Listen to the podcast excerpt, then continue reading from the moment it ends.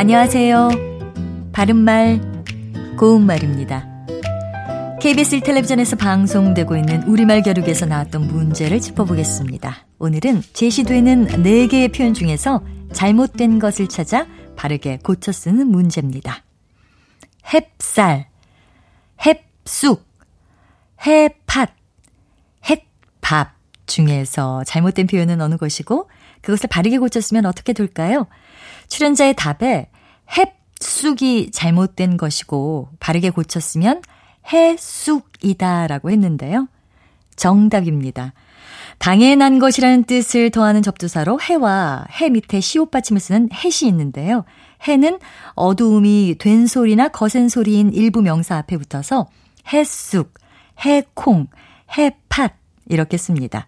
그리고 시옷이 붙은 햇은 어두움이 된 소리나 거센 소리가 아닌 일부 명사 앞에 붙어서 햇 감자, 햇 과일, 햇 양파와 같이 씁니다.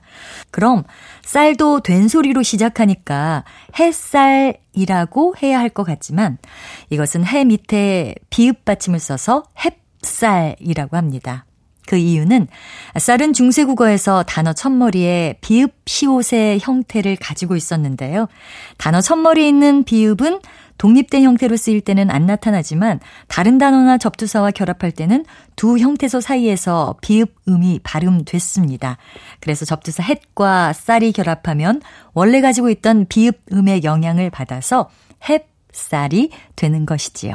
바른말 고운말 아나운서 변희영이었습니다.